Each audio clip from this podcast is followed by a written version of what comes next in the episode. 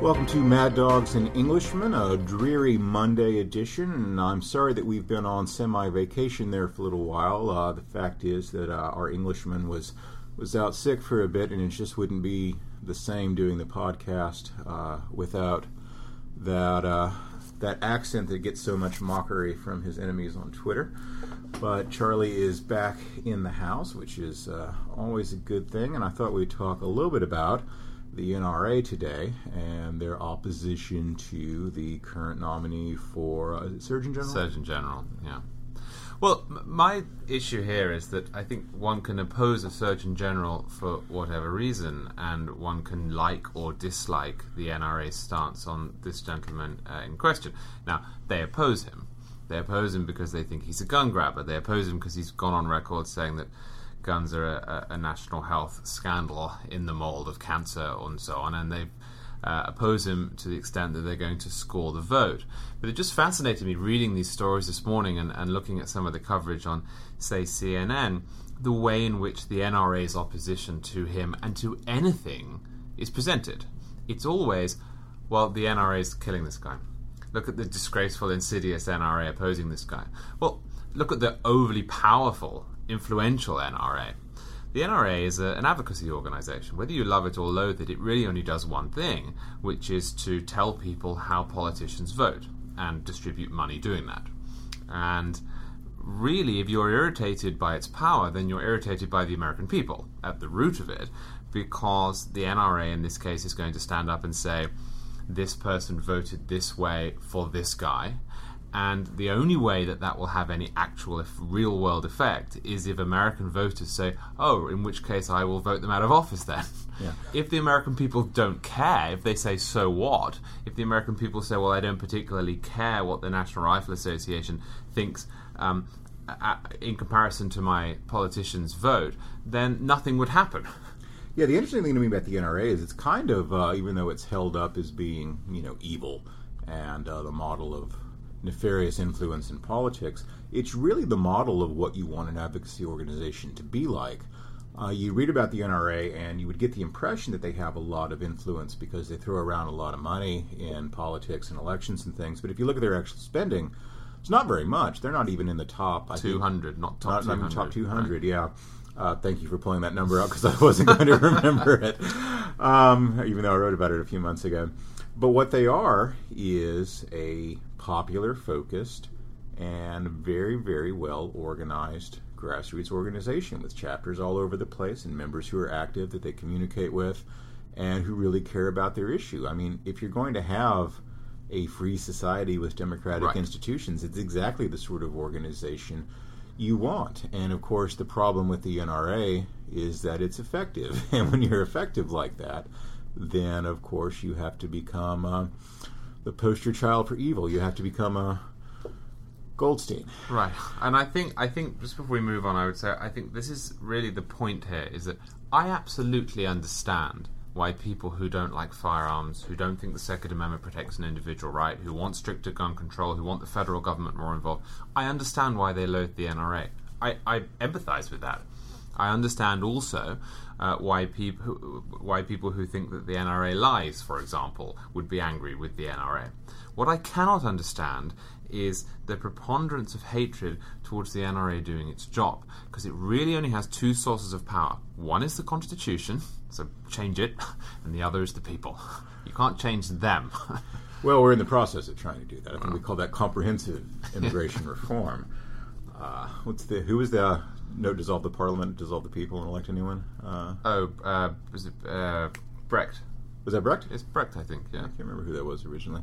But the NRA is not the only organization that gets this kind no. of treatment. Uh, Harry Reid, the uh, majority leader in the Senate, has been giving a series of silly and emotional and vitriolic speeches having to do with Charles and David Koch uh, two great philanthropists whose name is on all sorts of things here around New York, including a new hospital wing that uh, was a source of some protest when they decided to uh, to fund it. And the Kochs have become, interestingly, uh, you know, the face of evil as far as the, the left is concerned. I think we sometimes read too much into the uh, you know, Saul Alinsky rules for radicals, personalize it thing. But this is certainly an example of that, where um, because they're a couple of rich guys with a few billion dollars between the two of them, and they run a company that's involved in oil and energy and such things, although other stuff too.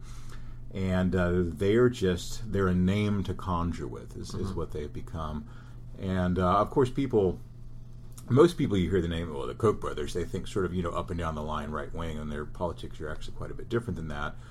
Um, they're, you know, much more uh, libertarian, especially on things like gay marriage and drug policy and things like that. But they are just sort of taken as the face of, of right wingery. Yeah, and they gave $10 million each, I think it was reported, to the ACLU, and that always cracks me up because you always hear that the Kochs are trying to buy the country and they're trying to change policy. This sinister small group can do what no ordinary citizen can because of the money involved. How dare they try and change this regulation? How dare they try and change that tax regime? How dare they go after Obamacare? I have never heard a Democrat stand up in my life and say, look at these shadowy brothers funding the ACLU to fight the Patriot Act. Yeah. but that is what they did. You know, and they, and they fund a lot of organizations. Those organizations make grants, and there's this sort of, you know, concept of pollution that if you've ever, you know, given a speech that you were paid for at some Koch affiliated group, then you're just, you know, you're a puppet of the Koch regime. And I guess I was reading, was it Mary Landrieu? Uh, who, you know, at some point, you know, got some grant or did something with some Koch affiliated organization. Maybe it's $50,000, I don't know, something like that. But you're not going to hear this Democratic senator, No. uh, you know, described as a uh, as a pawn of the uh, evil, wicked uh, Koch conspiracy.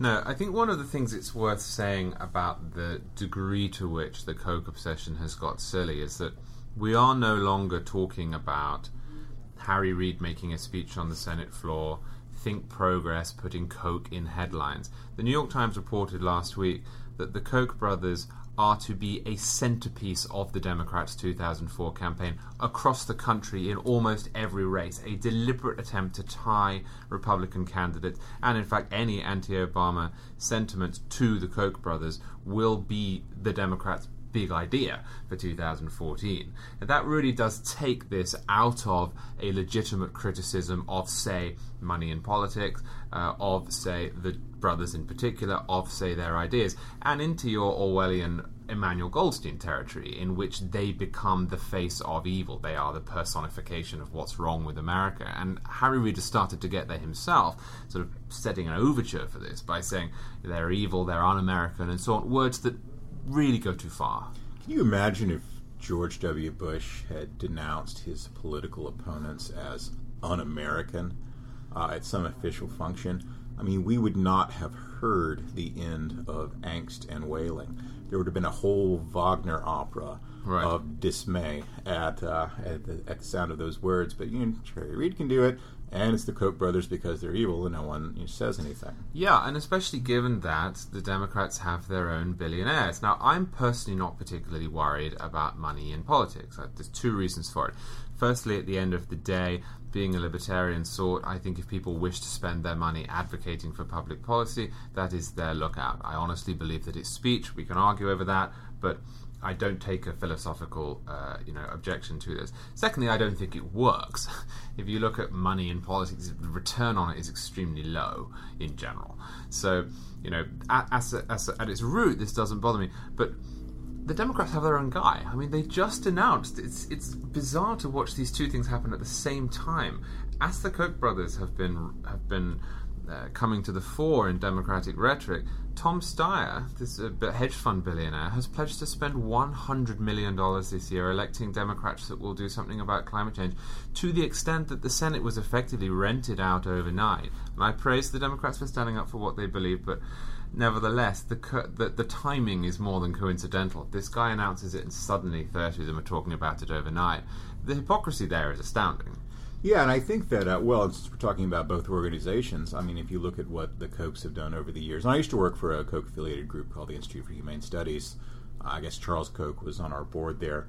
And during the entire time I worked there as the head of a department, I got not one piece of communication from Koch Industries or the Koch brothers or anything else. I mean, they are. Uh, they play a different sort of game, I think, than people people really think. It's not, you know, the sort of top down Yeah. uh, kind of thing. But if you compare the success they've had, which has been limited to say the best, it's not like we're on a a real libertarian uh, slope in our politics right now versus the success the NRA has had.